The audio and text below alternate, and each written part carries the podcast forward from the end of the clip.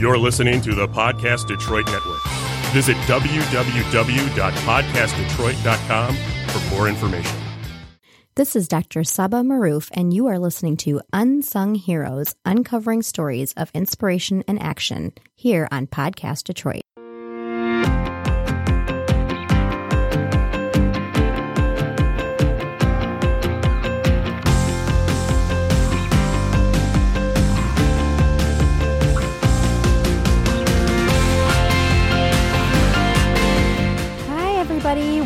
Back to another episode of Unsung Heroes Stories to Inspire, where our purpose is to share amazing stories and unique narratives of individuals who have been sparked by their passion to become movers, shakers, and change makers in our communities. And we truly hope that by sharing these stories of positivity, we will inspire you to live a life of purpose and action. You can find us on Facebook and um, find all of our past episodes as well as um, our past episodes on the website, podcastdetroit.com. And we're also on iTunes and we have an Instagram page as well. So you can follow us on Unsung Heroes and on our Facebook page is Unsung Heroes Stories to Inspire. But today I am super excited. Um, as some of our listeners know, you know, we haven't really been, um, uh, having as frequent as shows, but, um, you know, and that's kind of not really on purpose, but, uh, I'm really just, um, you know, I'm just really excited because um, the the guests that we do have might not be as frequent, but they're just truly inspiring. And um, and I'm, I'm very enthusiastic and excited today to share the voice of someone very special. Um, I, she's not just a local hero but a national hero and um, and just an amazing person overall. And we are talking today to Dr. Mona Hanna Attisha who is the author of What the Eyes Don't See a story of crisis resistance and hope in an American city which is a detailed account of the Flint water crisis and while the book is all about the behind the scenes uncovering of the public health disaster, it's also about the life of a female physician, a mother, and woman of color trying to raise her daughters to be kind and live a life of service. And it's about compassionate care and activism on so many fronts. And so I'm so excited to welcome uh, Dr. Mona Hanna Attisha today. Welcome. Thank so, you, Saba. It's great to be with you. Oh, I'm so excited. Um, I listened to your book uh, about a month ago, and I listened. I've been doing a lot of uh, audiobooks, as a lot of uh, our friends mm-hmm. have. You know, you're like on the road, and sometimes that's kind of the best way Absolutely. to catch up on books. But the only thing the with that. Fast- the fastest growing book market is audiobooks. Oh, really? Yeah, I'm definitely, yeah, I'm not surprised. Um, but I, the only thing with that though is that, you know, when you don't have the, you know, as, um, bookworm and book lover i'm sure you can relate it's like you don't, when you don't have the physical book you don't have like your notes and your little stickers uh, sticky tags and notes and underlines so i'm basing this purely on you know my impression and memory of it but it was just and i'm, I'm also going to say and you might have seen uh, i wrote this on some of the facebook pages that we're on but um, i had read becoming by michelle obama and i was like mm-hmm. what am i going to read now like that book was so amazing mm-hmm. and i mm-hmm. got to see her in detroit mm-hmm. when she was here december 11th mm-hmm. and so um, mm-hmm it, it was just like I'm like what what am I going to read now? But then I read your book mm. and I was like this was the perfect book after becoming. So Oh, thank you. I'm and I'm honored. not just thank saying you that. so much. But to be in the same sentence as Michelle Obama, that's I'm done. My day is done. It's complete. Thank you. oh my gosh, no, but I mean, you're just amazing. Uh, she's a pediatrician, scientist, and activist who is a native of Michigan and the daughter of immigrants from Iraq. And um, you grew up in the Royal Oak area and graduated from both the University of Michigan and Michigan State University, mm-hmm. and um, mm-hmm. did your go training. Blue, go green. Oh yeah, see that's awesome. See, you know, no um, rivalries there, and um, did your training, and then also to represent did your training at Children's Hospital. Mm-hmm. And I wonder mm-hmm. if we kind of overlap there because I was a student at Wayne um, until 2007. So I did my rotations like 2005, 2006 at Children's. Yeah. So absolutely. maybe I was on faculty at Wayne State working very closely with our medical students at, at, at Wayne State during their pediatrics rotation. Yep. So I so probably, probably, had you as a student. You were awesome. I remember you. Yeah, yeah, yeah. Actually, it really wasn't. oh my gosh, that was a tr- that was re- pediatric. People don't know this. Pediatric residency is tough. Oh my gosh, I just did it as a student, and those were like the most uh, trying and tiring um, nights and days of my medical school career. I think so. I don't think people realize that how hard of a residency it is. it is all residencies are hard, um, but probably the most rewarding profession because we get to hang out with kids all day who inspire us and, and make us smile. Oh, yeah. And actually, and you're still doing that on your day to day with all this other amazing stuff that you're doing.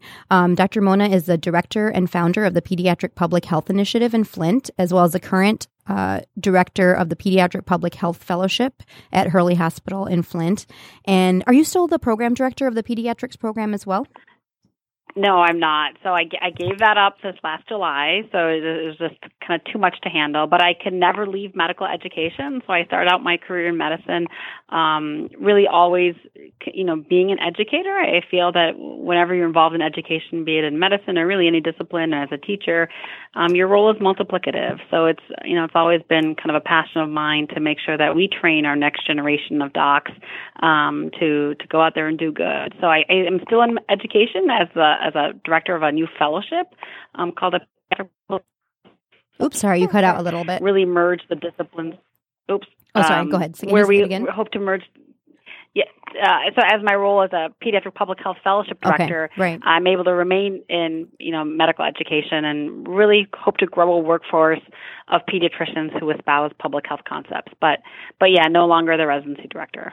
Wow, that that's so awesome though. And um, you know, we're of course we're going to talk about this, and I know not all of our readers have read your book, but um, and I strongly encourage everyone to everybody read your you know physicians um, anyone native to michigan. I mean after i read it i was like everyone needs to read this book. Anybody that cares about people which hopefully is you know most of us. Um, but that's really um, did you um, kind of formulate like f- that fellowship yourself? Because it seems like it combines so many of your passions. Yeah. So yeah, so this is a homegrown fellowship. And um, shortly after the water crisis happened, you know, my focus really became on on what's next. You know, how are we going to preserve the tomorrows of our children? Um, so I, I we created this pediatric public health initiative, which is this um, you know a program that's working with many of our community partners, including our Flint kids and our parents, to to really promote the development and future of our children. And part of that initiative has always been to to build the workforce of individuals who, can go out and, and do this work.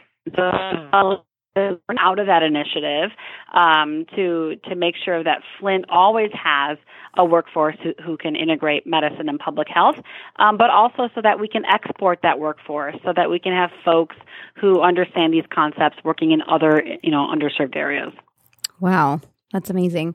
So your book, "What the Eyes Don't See," is the story about the Flint water crisis, and um, it's a, and I'm sure it's received other accolades, but um, it was you know just being published um, about six months ago.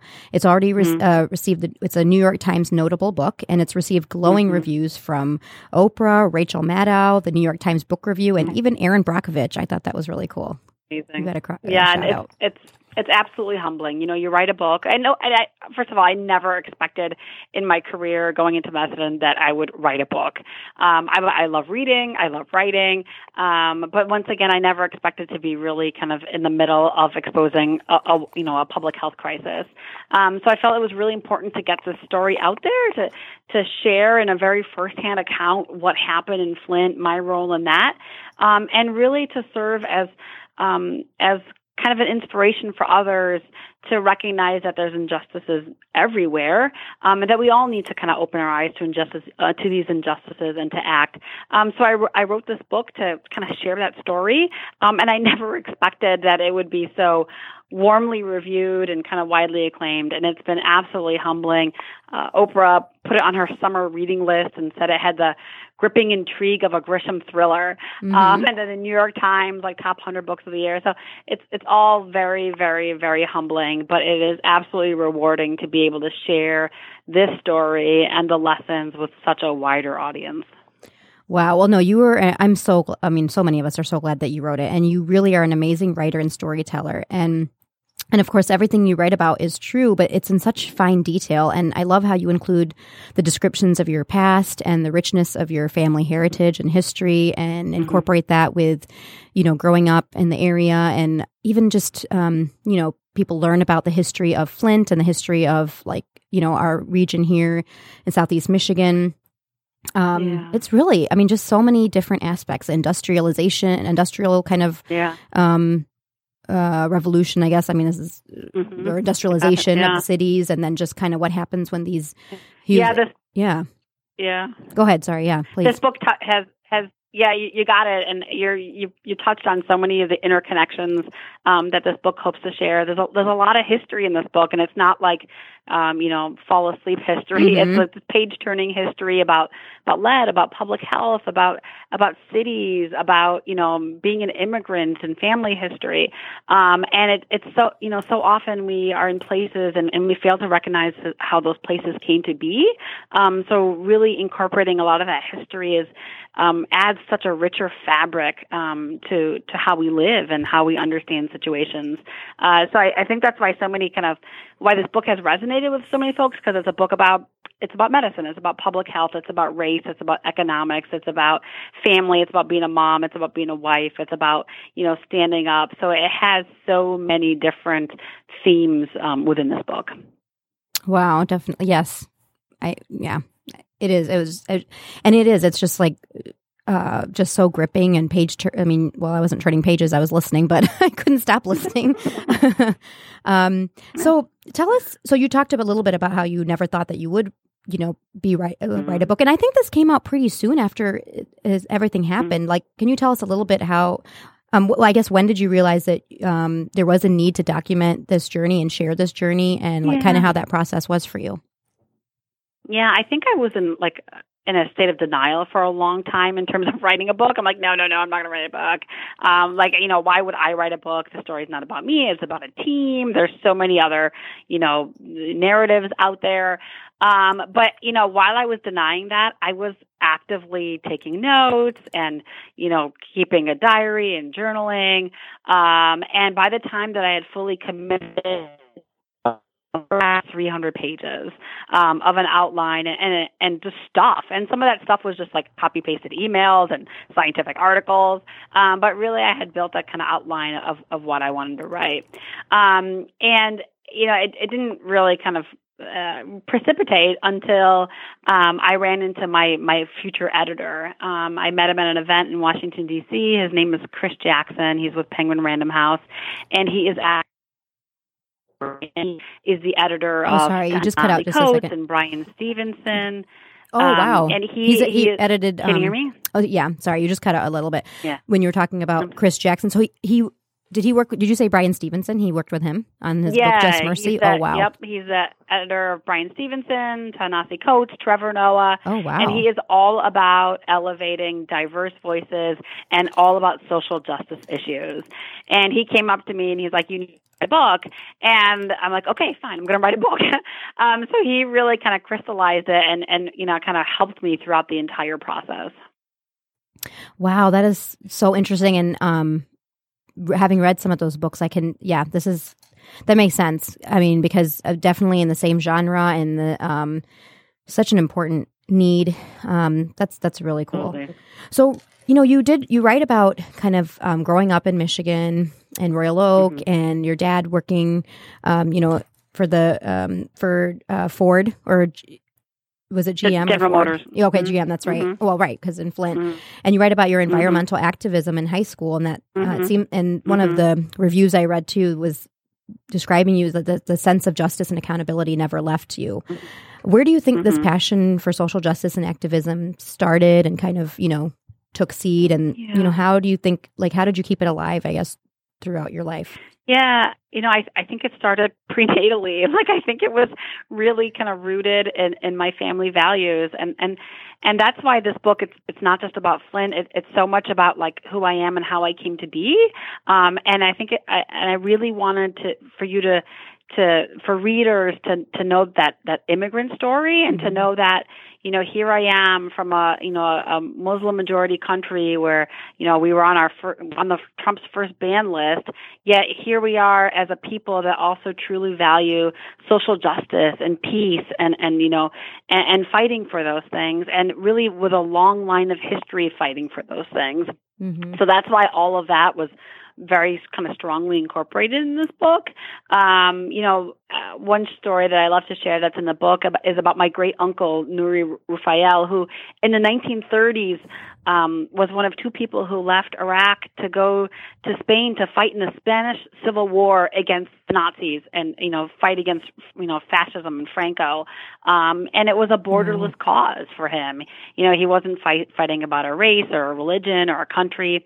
You know, it was about it was about justice um, and opportunity, no no matter where that may be. And and so those were the ideals and the values that I was raised with. Um, you know, as an immigrant, being so fortunate and blessed to be in this country, also acutely knowing what people in power could do to vulnerable populations. Um, and and really having that philosophy that no matter where you are, um, you you you know you work for justice and, and you serve your community. Wow, beautiful. And I love how you put um, an identity and face to Iraqi Iraqis and Iraqi Americans, um, especially. And you talk about this, like the impact of the war in Iraq and how kind of you know how that impacted your family here, knowing that you mm-hmm. have family back there and like being vilified. And I mean, you know, definitely can mm-hmm. relate to that. Mm-hmm. What was your like experience like with your you know family and yeah, all of that. Yeah, I love you know, how you write we, about it. We we came to this we we came to this country, you know, when I was four, very much kind of fleeing the regime of Saddam Hussein, and you know, fleeing the oppression and the tyranny. Um, and that fascism, and we we came here for freedom and opportunity and democracy, and that was absolutely realized. You know, that American dream that so many people are are coming to this country them Lady Liberty, her arms aren't as open wide. Um, you know, that's what we came for and that's what was realized. Uh, so, you know, we kind of grew up in this Metro Detroit community. We're obviously a large Arab American community, um, and, and had that, that identity, you know, ingrained in me and, and those values, you know, really ingrained in me that drove me uh, to the to a career in service, specifically to medicine, and, and really drove me to be in places like Flint. Um, so having that kind of that background um, is is is part of who I am and part of what I do. Um, so in this book, you know, there's there's Arabic words, and, and you get to you hear about Arabic food, and you get to recognize, you know, you, you know, see, you know, your neighbor like also espouse these, you know, these mm-hmm. very, you know, Arab American values um, that many of our neighbors do. Wow. Um, and really, you could have practiced anywhere in the state or country for that matter. And, you know, not only do you work in Flint and teach in Flint, you um, readers will learn that you like revamped the whole educational program and department um, in the city at Hurley Hospital. How did you decide to like kind of dedicate your professional career and uh, stay in Flint? And, you know, what is it um, to you? What is it about the city that makes it so special? Yeah, and I and I hope it comes across in this book, in the book. But you know, Flint is a place that you just fall in love with. Um, the people of Flint are incredible. They are gracious. They are proud and loyal and smart and brilliant. And um, it is a pleasure. It is a privilege. Like i feel blessed every day to be able to serve and work in this city. Um, and I, I i first felt that when i was a medical student. Um, i i went to michigan state university. It was a community based medical school. My clinical training was in flint. So over 20 years ago i was in flint as a medical student and that's where i first realized that hey this this city is special. Yeah it's been through ups and many downs, um, but it is a place that rises um, really um, with the strength of, of the city being its people. Um, so after you know medical school, I was in Detroit for about 10, 11 years um, at, at Wayne State University, Children's Hospital, Michigan. Very similar kind of mm-hmm. situation as Flint, and then the opportunity came in 2011 to come back to Flint um, to lead the residency program, and you know I jumped on it. I recognized this was a perfect opportunity for me to get back to the city that gave me so much, um, and to you know really work in that medical education capacity um, to to train future physicians. Wow.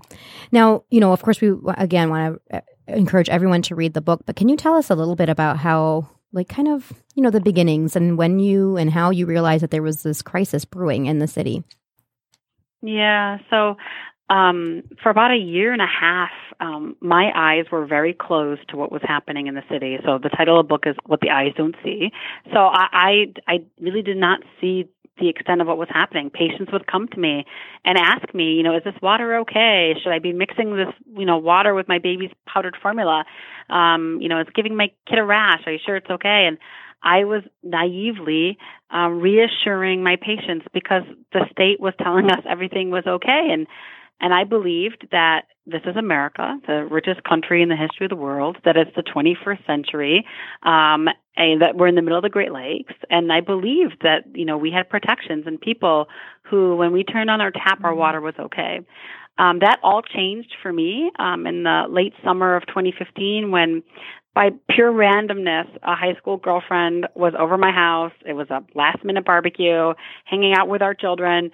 Um, my high school girlfriend happened to be a drinking water expert.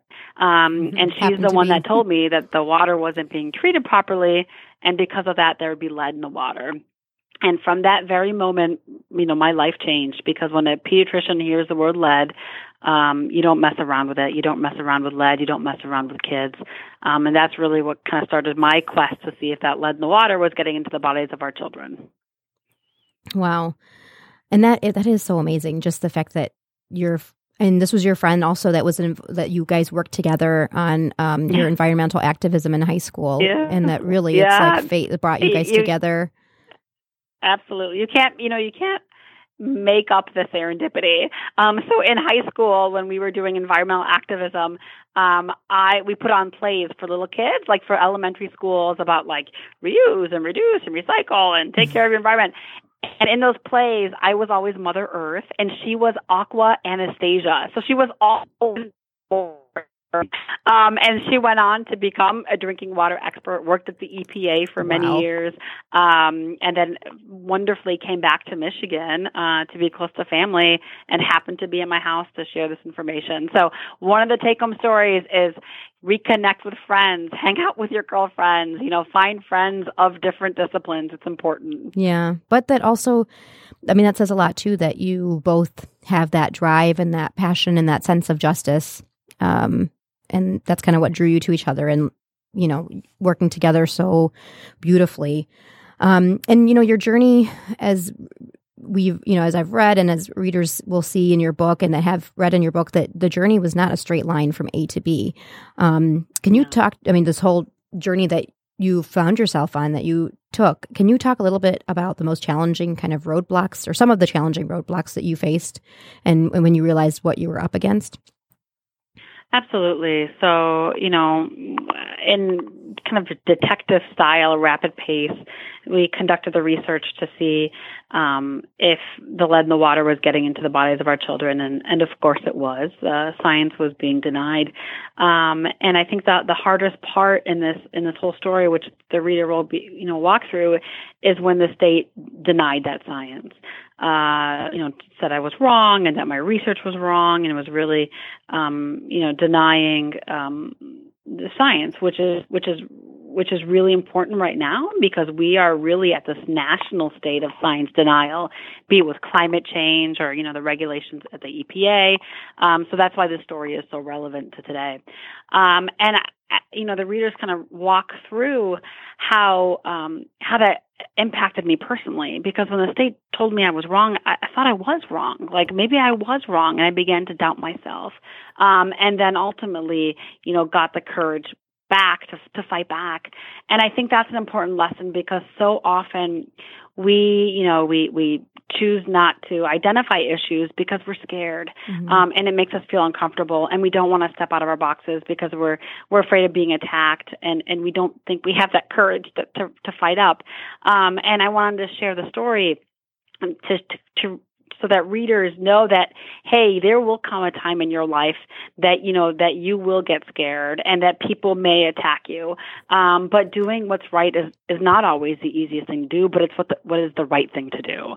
Mm-hmm. um, so that's definitely one of the very important lessons of this book well, for sure. I mean, you describe um, like your sleepless nights and that you didn't, you know, initially, originally, you didn't talk to your uh, parents about it because because you were mm. scared, and and I think also you touched on, um, you know, going into medicine.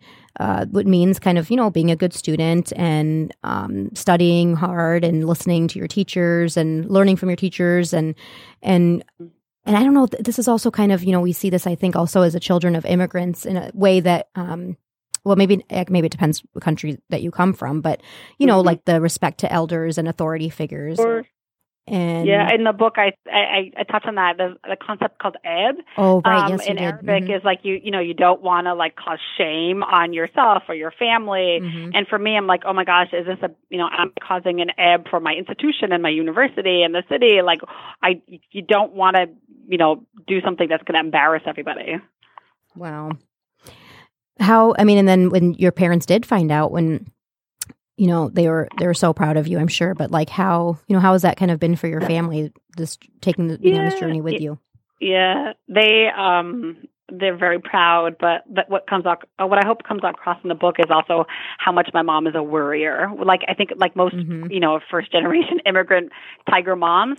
Um, so she to this day worries. She worries that I'm going to be safe, and she worries, you know, that you know I'm not going to get hurt, and she worries that if I'm sleeping enough. Um, so they continue to be wor- to worry, but obviously that they're very proud, and and the book is, you know, I, I hope also very much kind of a tribute to them and a and a way for me to think thank them for how they raised me. Wow. And then I love how you, you know, you you kind of um, I mean it it really is like when you're reading it it's like you're kind of living through kind of the day to day um but it's mm-hmm. very intriguing and then when you talk about like the first press, press conference and just all that anxiety um and having to mm-hmm. stand up and and um talk about this and bring this to the light um but I also really love how you um you're not like you know, you're definitely part, of course, part of what you had to do was point out that there was things that were being, I think, you know, covered up and they're, they're mm-hmm. not um, transparent. There was a lack of transparency. But I really do love at the end how you talk about um, really kind of your interaction, well, with Governor Snyder, even, and kind of what he did at the end to try to, um, you know, when he, I basically, I, I really liked how you weren't really um mm-hmm. i don't want to say attack but you know what i mean like there was like mm-hmm. a positive kind of closure there and that you yeah. could kind of bring out even the humanity in um in in everybody including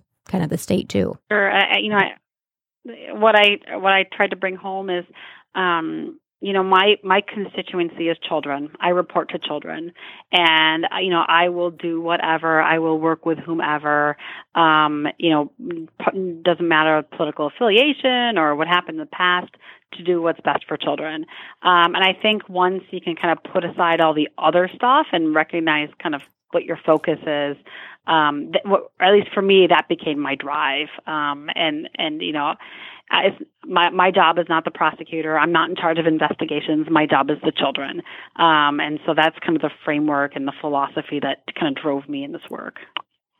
So the fight and struggle, I guess, you know, it's um, still kind of going on. It's far from over. It's not like a hundred percent resolution, I don't think. But what is the status of Flint, the Flint water crisis presently, and kind of what is your focus? What's your focus been on as of late? Yeah, so we're the unfiltered water and bottled water because our pipes are being replaced. Um, our pipes were so damaged from the corrosive water. They're in the process of being replaced, which is awesome. We'll, we'll only be the third city in the country that's replaced their lead, lead service lines. Um, and that should be completed by um, in 2019, so this year. So that's fantastic news. And, uh, you know, after that, there will be the all clear on the water. Um, however, my, my day is spent children, uh, leading this pediatric public health initiative, which is this, you know, hand in hand effort with community partners to improve the lives of Flint children. And what we have built is a model public health program uh, with evidence based resilience building interventions um, for Flint kids. Uh, so things that have been put in place are things like home visiting programs and two brand new child care centers, literacy support, breastfeeding services, Medicaid expansion, trauma informed care, school mm-hmm. health services. Um, and the list really kind of goes on and on of, of the awesome that we've been able to do for Flint kids. And then in a very kind of data driven way, things like the Flint Registry, which just launched, we hope to share our best practices with kids all over. Everything we are doing in Flint is, is not just isolated to Flint. It's it's really for kids all over this country that that wake up to some of the same nightmares that our Flint kids wake up to, be it lead contamination or poverty or injustice or austerity or lost democracy, you name it. Um, so we're really hoping that that what we do here can shine a light on communities all over this country. Wow. So what was the, you know, and again, I want everyone to read the book, but so the, the huge, the be- biggest accomplishment was that there finally was, um, you know, that they admitted admission to, you know, there is finally, it took a long time too. You had a arduous, long journey, um, bringing that to light. Um, but that the big thing is that they finally were going to, um, go ahead and replace those pipes, correct? Yeah, I think that's wonderful news. I don't think anybody expected it. Um, you know, we took we took satisfaction in small victories. Uh, just getting the water switched back to the Great Lakes was amazing. Getting filters on the ground was amazing. Getting our lead pipes was amazing. Uh, you know, the programs for the kids has all been amazing. So there have been so many wonderful accomplishments, and and I, I try to stay grounded in the work. Um, I was in clinic this morning, um, and you know, and really recognizing that this work is long term work, and we're happy with with what has already happened and what we've been able to accomplish. But really, we we want to make sure that we we can continue the momentum and do this work for years to come. So, looking back, what do you think is your proudest accomplishment to date? And by the way, for our listeners, I was getting your like description, your bio, and everything, and you have like um, an amazing resume that's like almost 20 pages long. I was just like, wow, this is, and I, you know, this is just awesome. I did, I didn't even mention half of the things that you've done. No, please don't. no, no, no. But, but what is, you know, for you, and I'm sure part yeah. of it might have to do with this journey, but yeah. Um, you know, I think my proudest accomplishment is, is staying grounded, um, staying humble, um, staying really kind of true to the work, and you know, remembering that I am privileged to be here and to work in the city, um, and that I work for kids. I, I you know, I think, um, I think so many people are like, "Oh my gosh, you're a celebrity!" Like, "Oh, you're on a book tour." "Oh my god, do you even work?" I'm like, "No, I'm just, I'm just, I'm a real person. I'm a mom. I'm a doctor. Like, I'm, I'm, I'm busy. I'm doing the work." And that's one of the lessons of this book. It's like, you know, I'm not some like super special person. I'm just like you are. I'm just like everybody else, and that we all have the power within us um, to do good and to right wrongs. Um, so I, I, I, I don't know if it's an accomplishment, but I think that's kind of like what, what drives me. Wow. What do you think the future holds for you? I know you talked about the wonderful programming that um, you're overseeing yeah. and that's going on in Flint, but what else? What yeah, else? I, it's just, I, you know, the future is kind of you know, a lot of our work is just beginning. Our, our Flint registry launched last week. Wow. Um, you know, it's the continuation of, of a lot of this work. Um, in terms of the book, I, you know, I, I, hope it continues to be read by, by many folks. Um, the lessons are, are relevant today. The, the lessons go way, way beyond Flint. It's, it's really fundamentally, um, as the title alludes to, you know, what the eyes don't see. It's about it's about people and places and problems that we choose not to see. And it is about the power within all of us to open our eyes, to be awake, and most importantly, to act and to make the world a better place. Wow. And I hope that you're catching up on sleep and everything too. Because I'm like, when do you sleep? All this that you're amazing. Lots of coffee. Still lots of coffee. and any, oh, I had to add this. Any plans on running for president? I can't. I wasn't born here. oh, so that takes okay. Well, Congress or Senate, you know. I'm a lot of uh, work. I'm great right now. oh well, wonderful. So, actually, are you um are you on a book a book tour? Or you know how long? What, what is that like? Sure. So I was. So the book came out in June of 2018, and I, I was on like a three week book tour. But I am I'm back at work. The paperback of the book comes out in, in February of 2019. Um, so there'll be like some kind of renewed promotion with that. Um, but I, you know, a lot of universities have picked have picked this up, and, and as well as a lot of states. Um, for example, it's the um, Rhode Island. It's like the one book of Rhode Island. It's a finalist for Maryland's one book. Wow. Um, yeah, there's a lot of schools and universities that have also kind of picked this up for classes or for like, for example, all their students are reading it. Um, so I'm so excited that that the messages and the lessons of this book are getting out there, and um, it continues to be kind of integrated with my with my everyday work. Wow, for sure. And then you had mentioned um, before we started the interview, you had mentioned that you do have um, discussion questions if people do choose to choose yeah. it for like their book clubs and stuff. Yep. Yep. Yep. Where can people find yep. those? Um, um, they can find them on my website, so okay. monahannaattisha.com. Okay. And then also, you know, we also wanted to kind of bring light to um, any um, so that's your website, drmonahannaattisha.com. Mm-hmm. And then also flintkids.com, correct? Where yeah. You, have been mm-hmm. encouraging people to, you know, if they want to continue to make a donation to help the kids of, Detroit, of yep. Flint. Yep, yep. FlintKids.com. Uh, Part of the proceeds of this book go to Flint Kids. That's one of the reasons that I wrote this book. Uh, we established this fund to really make sure that we can fund um, all the interventions that our kids need to thrive. Uh, we've been able to raise about twenty million dollars. We've given out seven million dollars. It's you know it's this fund that is supporting, for example, our literacy programs and our home visiting programs and breastfeeding support. Uh, so um, anyone who wants to contribute, flintkids.org or wow. .com. Either way is fine. And what do your daughters think about um, everything that you know that you've done and that's happened since then, and your book? I mean, that's just what an amazing role yeah, model. They, uh, they just miss literally their mama. Oh. uh, they're great. Um, you know, they um, we but once again, like you know, we don't talk about this as much at home. We talk about Girl Scouts and soccer practice and swimming and homework. So we try to be grounded at home as much as possible too. Oh, yep. That sounds, yeah.